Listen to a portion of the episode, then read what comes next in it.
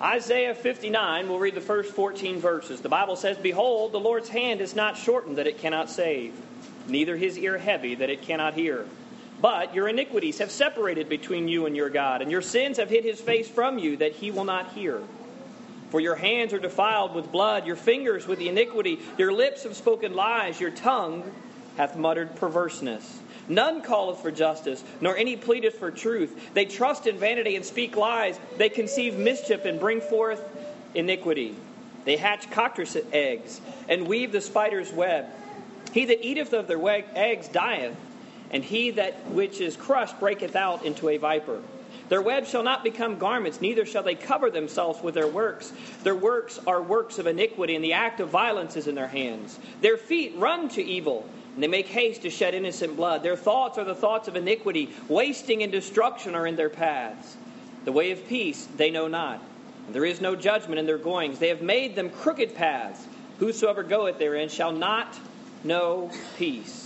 Therefore is judgment far from us, neither doth justice overtake us. We wait for light, but behold obscurity, for brightness, but we walk in darkness. We grope for the wall like the blind, and we grope as if we had no eyes. We stumble at noonday as in, as in the night. We are in desolate places as dead men. We roar all like bears and mourn sore like doves. We look for judgment, but there is none, for salvation, but it is far off from us. For our transgressions are multiplied before thee. Our sins testify against us. For our transgressions are with us. And as for our iniquities, we know them. In transgressing and lying against the Lord, and departing away from our God, speaking oppression and revolt, conceiving and uttering from the heart words of falsehood. And judgment is turned away backward, and justice standeth afar off. For truth is fallen in the street, and equity cannot enter. Father, I pray this morning as we come to you. Oh, this passage was written for Israel, but it certainly could be written for America today. Father, I pray this morning as we take just a brief moment and celebrate certainly our independence, our love for this great country, America, may we also understand the situation and the state in which we find it.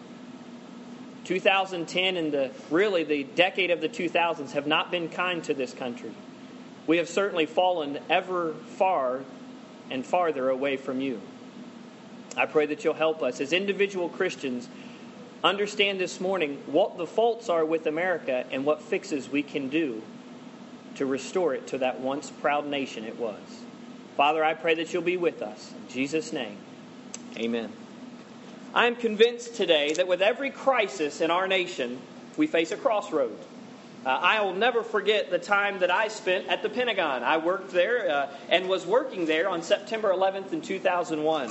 Uh, I'll not forget the crisis of that moment, uh, the events that surrounded that particular day, uh, the turmoil that seemed to rush into this nation, the fear that was impending upon each one of our hearts. Uh, I am certain, though I did not live in Georgetown, that there was even fear felt here in Georgetown in 2001 or wherever you might have lived in that particular time. And every time our nation has met and crossed this crisis moment, as September 11, 2001 was, uh, there is a choice that we can make. There are two directions as the road forks at that crisis moment either more chaos or corrective measures. Either bad critics come forth or a brilliant cure for this sin filled land.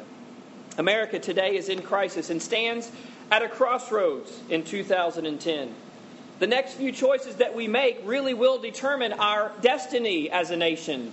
Uh, if you really study this country of ours, the 200 and some years that we've been in existence, the life that we have lived, the span that we have existed, uh, it is not uncommon to see nations to rise and fall within that same time period uh, to have their moment in the sun and to fade into oblivion, to just be another also ran in the world. If you were to believe our president at the G20 summit just last week, America is no longer the leader that it can be, from the words of our own president. Uh, Timothy Geithner, who is the, uh, the um, uh, serves on, in his cabinet there as well, uh, has said this: America is no longer the financial superpower it once was. And I would say that most Americans would probably disagree with that statement. Uh, my point in saying that is not to disagree with their politics or their political views, but to say Are we at a point where we're no longer the world leaders? Are we at a point where God is no longer blessing us? If America ends up in the graveyard of civilizations, it will be of our own doing. There'll be no one to blame but ourselves. And as Christians, we will be at the forefront of the finger pointing. If a substantial change does not happen, and soon in this country, we all will face calamity. I believe we will see terrorism. I believe we will see natural disasters. I believe we will even see anarchy in this great country of ours if we do not change the spiritual direction of this country. Samuel the prophet had a serious warning for Israel when they were choosing a king. In 1 Samuel 8, in verse 18, he says this And ye shall cry out in that day because of your king, which ye shall have chosen you, and the Lord will not hear you in that day. We would be wise as Americans to understand the choices that we make for those who we put in office. Whether it be our king, our president, whether it be our representatives in our legislative branch, whether it be the judges that those who are uh, in those positions appoint, we are at a point where God may not hear us.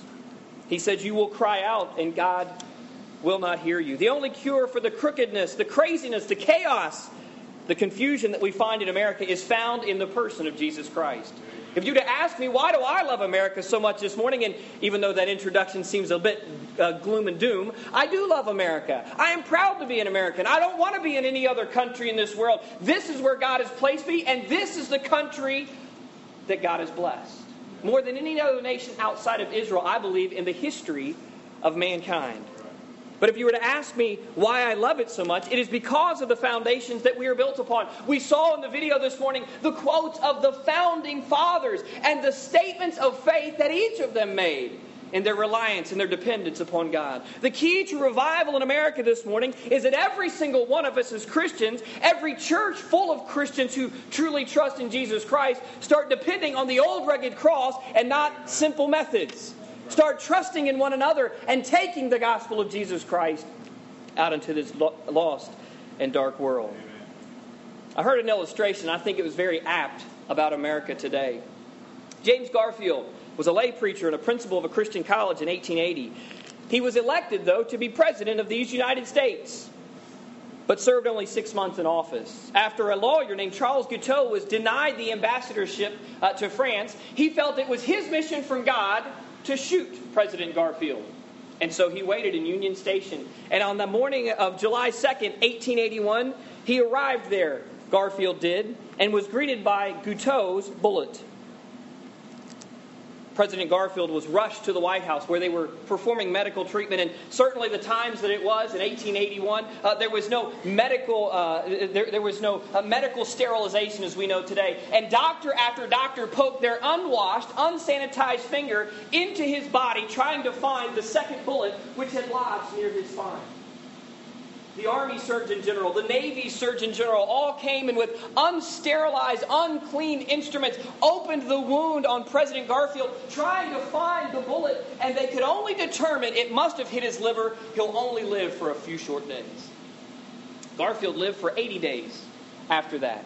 When an autopsy was done on his body, instead of the one inch incision that the bullet originally made, there was now a 20 inch incision oozing with infection because of all the unsterilized fingers and instruments that were placed into his body. And when the doctors performed the autopsy, they found the bullet lodged away from his spine in a safe region that would never have affected his life. Had they patched him up, had they mended him, had they treated him with sterile environment, he would have lived and served out the rest of his presidency. But the autopsy revealed he died from the infections of the doctors who were there to fix it. He died from the infections of those who knew how to fix his wound. The president would have survived if the doctors would have just left him alone.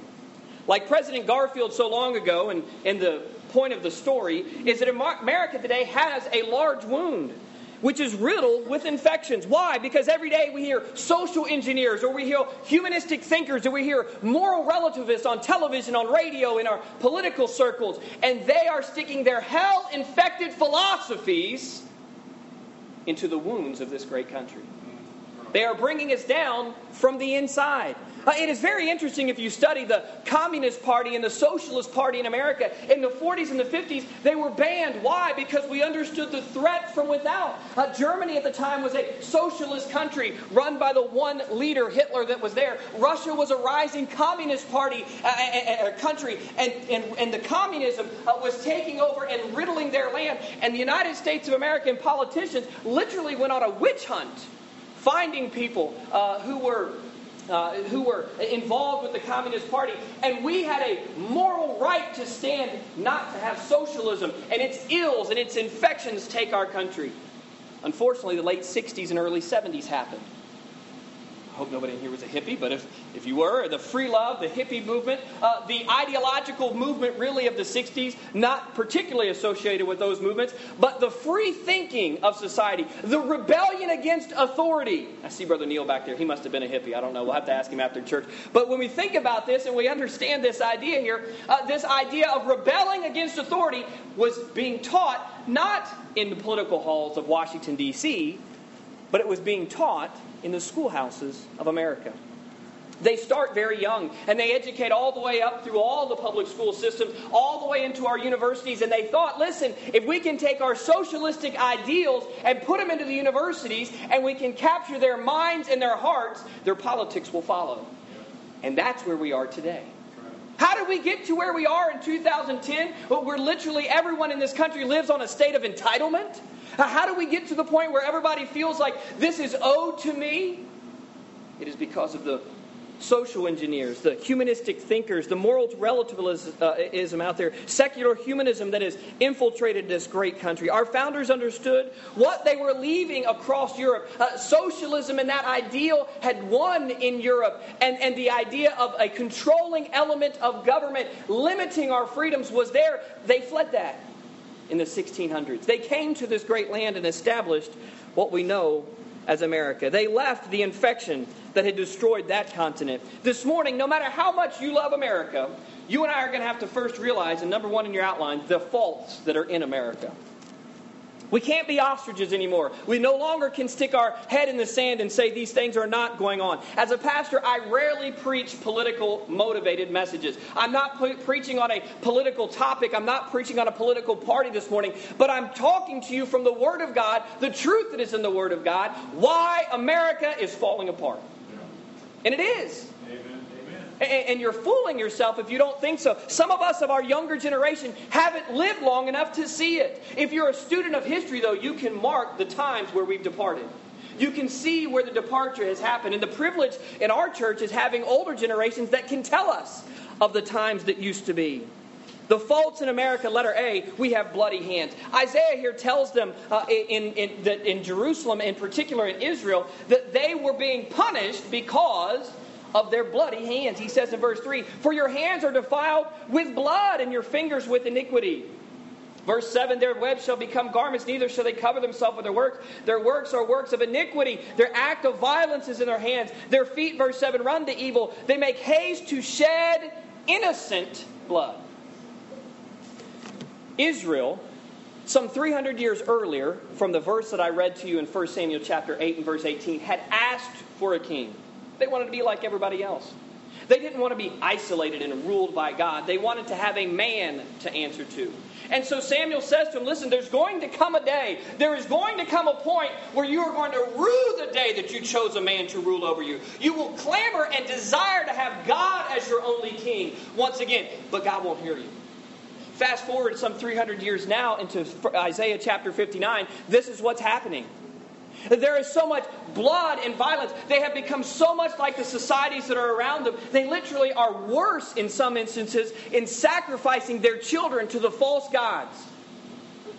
They were shedding innocent blood. And so this morning, little I there through abortion. America's hands are bloody through abortion.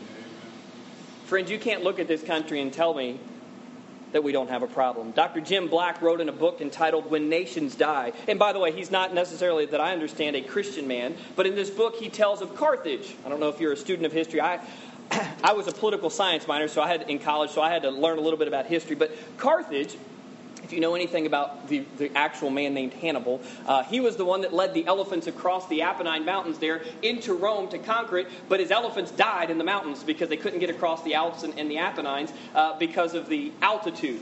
But Carthage was a rival city state of Rome. It was in North Africa, probably one of the wealthiest uh, uh, cities, equaling, rivaling Rome in its day. And he wrote this about Carthage. He said, Carthage wanted for nothing. It was supremely advanced. By the way, it sounds very much like America. It was supremely advanced in education, military, commerce, judges, and lawyers. Sound familiar? He continues later in the book, towards the end there in a section of Carthage, he wrote this I remember visiting the cemeteries and seeing the tiny stone coffins of infants who were murdered and burned as sacrifices to the pagan goddesses. The sight of thousands of these coffins lined up, Dr. Black says, row after row was chilling. Twenty years after my first visit, I still remember the sense of sorrow I felt then. I recall wondering what horrors the mothers and fathers of all of those innocent victims must have endured at the hands of their demon gods. Friend, that's America. We are sacrificing our children, our unborn children, on the altar of choice, on the altar of popularism, on the altar of women's rights. And you say, well, I've got my white rights. I'm a woman. That's right, but there is a right to life the Bible speaks about. By the way, that's about the only right that the Bible speaks about. There is a right to life that is there. Today, conservative estimates figure that 41 million babies have been murdered through the act of abortion since Roe v. Wade was passed over 30 some years ago. Abortion is an offering to the false God of convenience, it is an act of worship to the God of comfort. Abortion is an offering to the God of popularism. Everybody has one, so it's okay. Everybody in society thinks it's fine. What's your problem? You conservative? You right wing nut? You Bible thumper? Good if they call me that. Praise God. Because America has bloody hands because we've shed innocent blood. It's through abortion. American politicians, by the way, peddle and parade their pro choice platform as if the ultimate prize for America uh, is to have a pro choice environment. By the way, let me just say this choice has always caused problems for mankind. Take it back to Adam and Eve. There was problems because they had a choice. They chose the wrong one we should make sure that God is at the forefront of our thoughts. Deuteronomy 30 and verse 19 tells us the choice we ought to make. Moses, in his farewell address, says this I call heaven and earth to record this day against you, that I have set before you life and death, blessing and cursing. Therefore, Moses says, choose life. Friend, we as a, as a nation are falling into a pit because we're shedding innocent blood through abortion. But we, th- we shed it, number two I there, through violence. It's not just through abortion. If that were uh, it alone, it would be bad. It would be bad enough that God would not bless us anymore, that God would be judging this nation of ours but it's also through violence. According to the U.S. Census Bureau, there, there were 1.5 million violent crimes in 2008. That, that's the most current data uh, I could get. The 2009 statistics come out uh, this month, and so I couldn't get those. Uh, but the U.S. Census Bureau says 1.5 million violent crimes in 2008. also, according to the United Nations, the United States, this is what would blew my mind, ranks in the top 10 for crime rates of affluent countries affluent countries. So, third world nations, uh, these are second world nations. Uh, those nations don't count. Nations that would have the same economic structure, the same benefits and privileges in life that we would share, usually mostly European, some Asian countries, we rank in the top 10 by the way, we rank in the top 25 of all countries in the world. Even some of the third world nations who have no really organized, centralized government have lower crime rates than we do. Folk, there is violence, there is bloodshed, there is iniquity going on in our streets. And you might say, I'm not doing it. Great. Good for you. But the fault in America is that blood is being shed. There is blood on our hands. When God looks at this great nation, the nation that He blessed for so long, He can say no longer, You are blessed in my eyes. Why? Because there's blood on our hands. We're a bloody nation. And God cannot bless that. A case can easily be, excuse me, be made that the rate of violent crime has risen since states began to outlaw the death penalty. And I would say to that, you're probably right. Uh, God instituted the death penalty. Who is the state to take it away? But why as a state do we dilly dally over someone who has committed a crime? If they're guilty of murder, the Bible says an eye for an eye. The Bible says, but by any man's hands is blood shed, his, his blood will be required. You have to understand, we've got to live by biblical principles. I don't like them all the time, preacher. They're not, they're not real easy to live by. Boy, sometimes it's going to make me look like a radical. Yeah, it's going to make you look like a Christian. The fault in America is that Christians have ceased being Christians. We've stopped living what God has told us to live. Isaiah saw the problem for Israel, the reason for God's judgment upon it. It was because their hands were defiled with blood. I would submit to you today that America's hands have certainly been defiled with blood. But this wasn't all that was Israel's problem. Letter B, we see they had lying lips. They had lying lips. The Bible says, For your hands are defiled with blood, your fingers with iniquity, your lips have spoken what? Lies. Your tongue hath muttered perverseness. Sociologists today say it's no big deal to lie or cheat. They'll say this it doesn't hurt anybody. From the classroom to the bedroom, cheating and lying is almost a normal act of behavior. It is expected that you're going to lie if you're going to truly function in our society. Chuck Colson wrote this, and while I don't agree with everything the man says or believes, I think this was right on. He said this Societies are tragically vulnerable when the men and women who compose them lack character. A nation or culture cannot endure for long unless it's undergirded by common values such as valor, respect for others, and for the law. It cannot stand, he continues, unless it is populated by people who will act on motives superior to their own immediate interests. Do you know why we lie? It's convenient. Hey, Pastor, did you, did you get that uh, stuff done? Did, did, you get everything done for me? Uh, no, uh, I had a lot to do this week. It's easy for us to lie. say, Pastor, are you admitting lying to me? No, I did. I haven't. To the best knowledge before God, I haven't lied to anyone this year, this week, this month, anytime. Uh, but it's easy. It is much more convenient for me to just go out and tell a lie, uh, to live that lie, and to say something like that. Isaiah in, in chapter 5 and verse 20 says this, and, and I think it's very interesting. He says, Woe unto them that call evil good and good evil that put darkness for light and light for darkness, that bitter for sweet and sweet for bitter. He said, Listen, you are going to get to the point where you're lying so much, you're going to believe it and that you're going to call something that's terrible and evil and wicked, you're going to call it good. Is that not America, friend? Well, the television programs that we watch, they're not that bad. Really? you're calling evil good, or, or at least not that bad. Do you see how lying infiltrates our life? What happens in American society is we become so uh, uh, inundated with lies, we become, become so uh, accustomed to lies, that when it comes to my telling the truth, it's much easier, it's much more normal for me to tell a lie. Israel was a nation that had become inundated with lying. I would remind you what the Bible says, by the way, about lying. In Proverbs 6, 16 through 19, a wonderful passage of Scripture. I almost preached this passage this morning because I believe these six things, yea, seven things, are in America, and I might preach it next year, I don't know. The Bible says, These six things that the Lord hate, yea, seven are abomination unto him. By the way, listen to this list and tell me if this is in America today. A proud look, a lying tongue, hands that shed innocent blood, and uh, uh, an ear that dev- ear that deviseth, excuse me, and ear that deviseth wicked imaginations, feet that be swift in running to mischief, a false witness that speaketh lies, and he that soweth discord among the brethren. The seventh one is a church-related one, but there's a lot of discord being sown in a lot of good churches in this country. There's a lot of churches that can't get along with one another. There's a lot of people inside their churches that can't get along with one another either we think about this, God says in that list a very interesting thing. He says, A false witness that speaketh lies and a lying tongue. Two of the six things that God hates that are abomination. Literally, that word abomination means it turns his stomach. You ever eaten too much sugar? Jessica made me no bake cookies for the country's birthday. Thank goodness for that. I love no bake cookies. And so I've been chowing down on no bake cookies. But you know what happened last night after eating all those no bake cookies? Man, my stomach was hurting. Uh, those no bake cookies, though they were great and I love them, they had become an abomination. They were turning my stomach. They were making me sick to the point, I didn't, but to the point where I wanted to lose it. God says, listen, these six things turn my stomach, folks. And two of the six are a lying lip. Do you lie? If you do, you're part of the fault of America. Well, I don't shed innocent blood, thank goodness. Okay. Do you lie? I knew you, Pastor, you were going to get something that would hit home for me today. There's something. You always step on my toes. You always find my one toe sticking out and jump on it.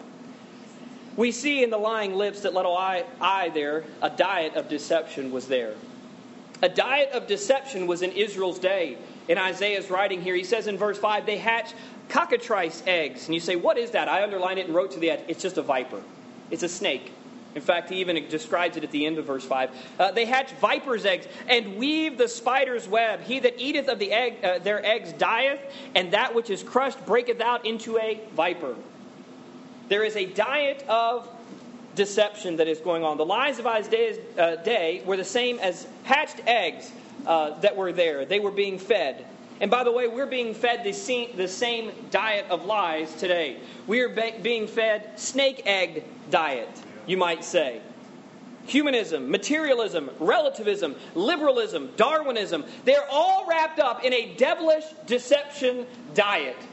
By the way, it's no mistake that Isaiah said here and likened them through the help of the Holy Spirit to a serpent's egg. Why? Because they're from the pit of the serpent, the devil himself. All lying starts with him. He lied to himself that he could be like the Most High. He lied to Eve that she would be like God. He has continued to lie and is so much wrapped up in lies that he can't tell the difference. And he wants to take you down that road as well. It's a diet of deception. Think about this, by the way, in our deceived society. A teenage girl can get an aspirin or cannot get an aspirin at a school without her parents' consent and a written note, but she can get condoms and abortion counseling without her parents even knowing about it.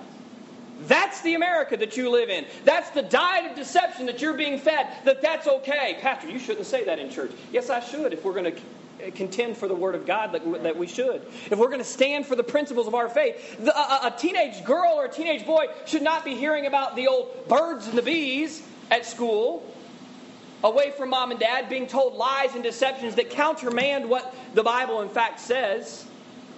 It's just one area. The biblical wisdom that built this nation, by the way, is now openly laughed at in every walk of life. It is a mockery on TV shows. It is a mockery in the mu- movie industry. It is being made a mockery of in the music industry. We are being fed, folks, lies. We are becoming a nation that is dieting, eating, gorging ourselves on deception. But letter two there, I, a web of wickedness. He doesn't just talk about the serpent's eggs, he talks about weaving the spider's web. Isn't it true how it happens in your life? You start with just a simple lie. Well, it's, you know, this is just a little white lie and it's going to get me out of trouble. And then somebody finds out about it. And they ask you about the lie. What do you have to do? Well, you got to tell two lies to make up for the one lie.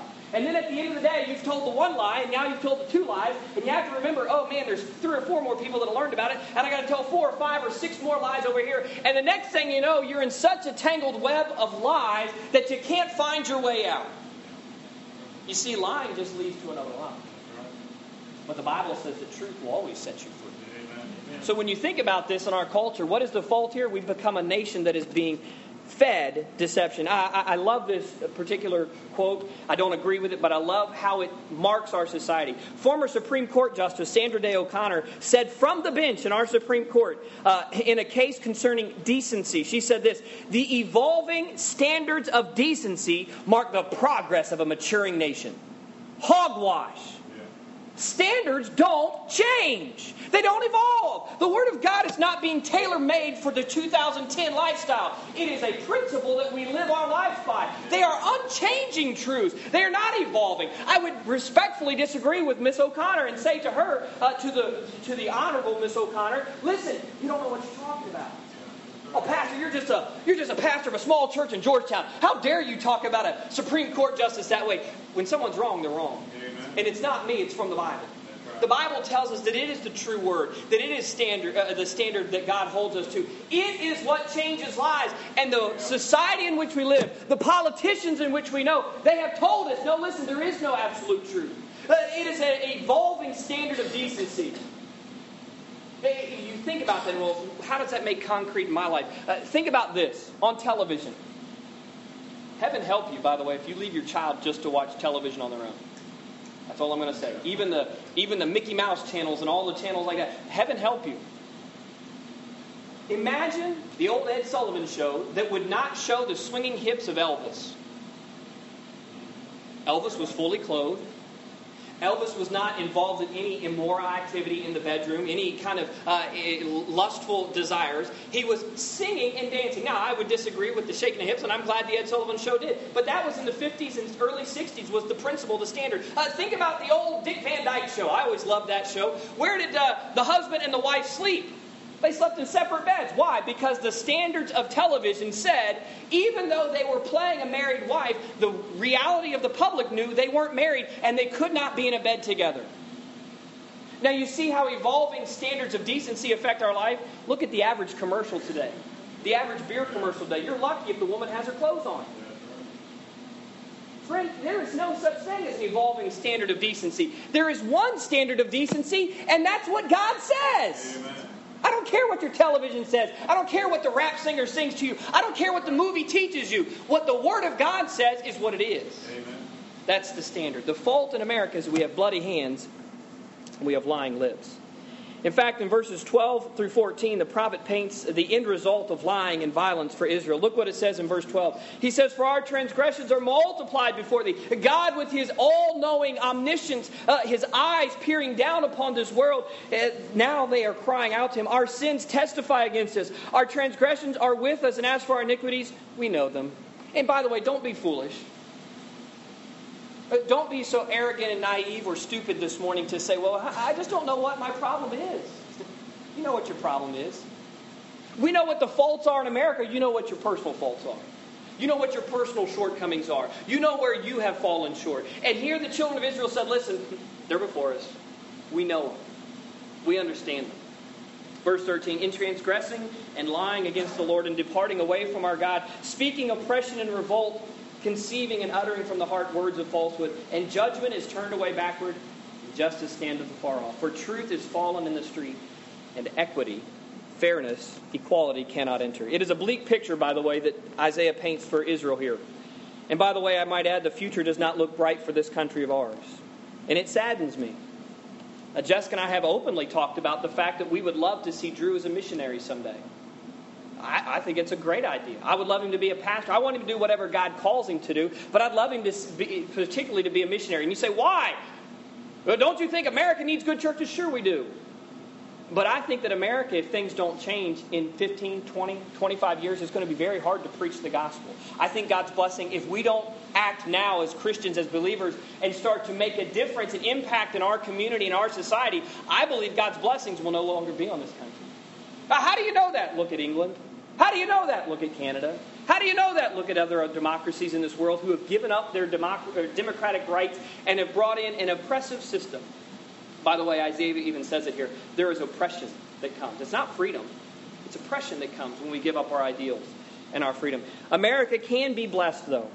I don't, this morning, I don't want you to take away, well, Pastor was really down on us as a country. No, I think we have some glaring faults. We have some infected wounds that the philosophies of mankind that are set on fire from the pits of hell are not healing. They can't heal. But thank goodness, number two, there are fixes for America today. There are some fixes for America. Man, Pastor, I hope you don't preach as long on the second point as you did the first point. Don't worry, they're easy. You see, the deception, the bloodiness, the lying, uh, the distortion of this country, that's where things get confusing and difficult and hard. The truth is very simple the fixes for America. God's open answer for any nation, by the way, and then the answer he gives here in Isaiah 59 to Israel, is to turn to Christ, their intercessor. Isaiah did not fully comprehend, by the way, uh, what would be included from, in salvation from Jesus Christ. But starting in verse 16, he does paint us a picture of a cure, a fix for Israel. And I would submit to you a fix for this great country of ours. Look what it says in verse 16. And he, said, he saw that there was no man and wondered that there was no intercessor. Therefore, his arm brought salvation unto him, and his righteousness it sustained him. For he put on righteousness as a breastplate. By the way, this sounds very much like Ephesians chapter 6, where Paul's writing. For he put on righteousness as a breastplate and an helmet of salvation upon his head. And he put on the garments of vengeance for clothing and was clad with zeal as a cloak. By the way, that word zeal there, you can underline it and just put truth. He was clad with truth as a cloak. When you looked at him, you saw truth, is what Isaiah is here saying. Verse 18, according to their deeds, according, accordingly, he will repay. Fury to his adversaries, recompense to his enemies. To the islands he will repay recompense. So shall they fear the name of the Lord from the west. I've underlined that for my own personal reasons. We, according to where Isaiah is talking, we are from the west. That's where we are. They shall fear the name of the Lord from the west, and his glory from the rising of the sun. When the enemy shall come in like a flood, the Spirit of the Lord shall lift up a standard against him. So we see two fixes quickly this morning. Letter A, the hope of salvation. What is the fix for America? Pastor, don't you always say this? Don't you just kind of beat this same drum? Uh, isn't this just, a, just kind of like a one hit wonder for you? Isn't this all you ever preach about? Is this hope of salvation? The answer is yes, because that's all the Bible talks about. Amen. The only hope for sinful mankind is found in salvation. He says here in verse 16, He saw there was no man. He wondered where there was no intercessor. Therefore, His arm brought salvation. He brought it to them. Psalm 33 12 says this Blessed is the nation whose God is the Lord. The hope for America is not in political parties. It is not in tea parties. It is not in a conservative movement or a liberal movement. It is not in a politician or in a form of government. Rather, the only hope for this country of ours is for Christians to share their faith. You saw the founding fathers. These comments were not written in their private diaries for no one to find. These comments about our dependence upon Jesus Christ, our, our trust in our Savior, the Bible as the rock, as the foundation of our society, those comments were made publicly. You and I, if we're going to see a change in this great country, is not going to be to get out there over the fence post and argue with our neighbor about the rights and the wrongs of the current administration. Because, by the way, they're going to change in six months. They're going to change in four years. And in four years after that, they'll change again. And four years after that, they'll change again. It's not found in a politician, it's found in a person, Jesus Christ. Amen. That's the hope for America. That's your hope individually. You will not fix America, I have in my notes here, with your vote. You will fix America with your witness. Let me say that again. You will not fix America with your vote.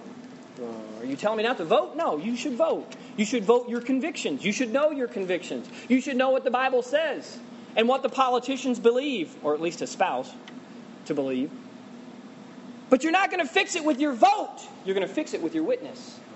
One person at a time. We heard in our Sunday school lesson the idea of planting that kernel of corn, and I still haven't figured out how many that would be either. I'm trying to do the math. But simply put, that kernel of corn, that ear of corn, uh, as it would die and fall to the ground, those kernels would then produce more corn. Uh, one particular kernel can produce thousands upon thousands upon thousands of other corn stalks. As a Christian, that's the reproductive cycle that God expects from us as we in John chapter 15 live in the vine that is Jesus Christ, and as branches that come out from him, we are to be bearing fruit and in a multiple fashion. The hope of salvation is a fix for America. But let her be the freedom of truth. The freedom of truth is the fix for America. Uh, look in verse 4. The Bible says, None calleth for justice, nor any pleadeth for truth. When was the last time you begged for truth? Jessica does not like it when I watch the Sunday morning political shows. In fact, I've, I've gotten a habit now of TiVoing it. When she takes her nap on Sundays, I'll watch them in Sunday afternoon, the morning political shows. I talk to the TV. I don't know if any of the rest of you do, uh, but Brother Watts apparently does. um, uh, maybe that's because we're preachers. We just like to talk out loud anyway. Uh, but but I'll talk to the TV, and my wife will, in essence, or, or, every time say to me, "You know they can't hear you." you know the TV can't respond to you. But you know, some politician or some uh, you know particular public figure will be saying something, and it's contrary to Scripture, and I'll say, "No, no, that's what's wrong." That's what Isaiah is saying. He said, "Listen, there was no one in Israel at this time that was pleading for truth. They were all were fine with the relativism. They were all fine for the idea of truth being uh, a, a, a, nebulous idea, something that wasn't concrete. Thank goodness there are good Christians at Bluegrass Baptist Church. There are good Christians in Georgetown and of other good independent Baptist churches. There are good Christians across this nation who are pleading for truth. Don't stop. The freedom of truth will fix America. Notice verse 17, as I mentioned earlier, it says that Jesus Christ, when he was coming, and by the way, the context of Isaiah 59 is speaking of future. The, the Lord that is coming here in verse 16 has yet to come. But when he comes, these are the things that he'll be clothed in. And so we see that when Jesus Christ comes back in all of his glory, he will be clothed in zeal or truth, pureness, if you will. Verse 19, we see again the reference to this idea of truth in, from Isaiah. He says at the end of the ver, uh, at the end of the verse there, the Spirit of the Lord shall lift up a what? What's that word there? What's it say? Shall lift up a standard against him. God simply says in one little phrase, in one simple sentence, listen, there is a standard. there is a way that we ought to be living our lives. It is by the standard of the Word of God. It is a true lifestyle. It is true living according to the Word of God. It is truth that can set someone free. It's truth that can set a society free. It can set us free from that diet of deception, from that web of wickedness. Uh, liberalism and the rebellion against authority that it teaches only binds a nation in snake eggs and spider webs, as Isaiah said. It puts up roadblocks and tries to stop truth from truly marching on, as we sung this morning. Proverbs 23 23 says this Buy the truth, and it uses the word buy as in purchase. Buy the truth and sell it not. Also, wisdom and instruction and understanding. The truth that was America, the truth in which we are founded upon, was bought with the blood of generations of true patriots. From the Revolutionary War to the Civil War uh, to all the great world wars that we fought to preserve and protect our freedoms in this nation of ours. Sadly, we seem to be selling that truth for comfort today. Sadly, as a nation, we seem to be selling that truth for ease. Oh, it was bought in blood, the blood of Jesus Christ for our salvation, and the blood of good patriots to live it in this country of ours. But we are selling it for entitlement today. We are selling it for a meal ticket today. It is believed that in America we have about 10 million humanists and about 100 million Christians. True, Bible believing, God fearing Christians. So I ask this morning in closing why is it that we are losing the battle over truth? 10 million humanists actively practicing. Now, there's probably many millions more that live by those principles, but they don't know the difference. They've not been persuaded to live by the Bible standard of truth. Why is it that 10 million can affect more than 100 million? And the answer is we're holding our faith, we're keeping the truth silent. It is being uh, bound and fettered and, and, and controlled. They can't stop your witness. And no policeman's going to knock on the door and say, folks, you need to stop telling people about Jesus Christ. Not yet in this country. And when the day comes that they'll be knocking on your door, your pastor will probably already be in jail. Because they can't stop us from preaching the truth, the standard that the Spirit of God reveals in their heart. 10 million people, supposedly in this country, are affecting the direction. Why not have the 100 million that know the truth, that live the truth, make the difference for once? Why not stand up as Americans? Why not stand up as Christians and do something to save this wonderful nation of ours? Janet Paschal, a gospel singer, wrote this in her song. They said it wouldn't last, said God's word would pass away into mere history. They thought the church he built would end, replaced by modern times and trends. But countless generations proved again his truth keeps marching on. On a million Sunday mornings in a million little towns, through a hungry little village in a distant foreign land, and in a pew, someone stands to testify again. His truth keeps marching on. This morning, as believers, as Christians, as Americans, are we going to let the blood and the violence in this country are we going to let the lying lips and the deception and the wickedness and the webs that they weave uh, throughout this society, are we going to allow it to rule this nation and to bring it to its knees and to the graveyard of civilization? Or as Christians, are we going to stand up and speak of the hope of salvation and the freedom that the standard, the truth of God, will give to any person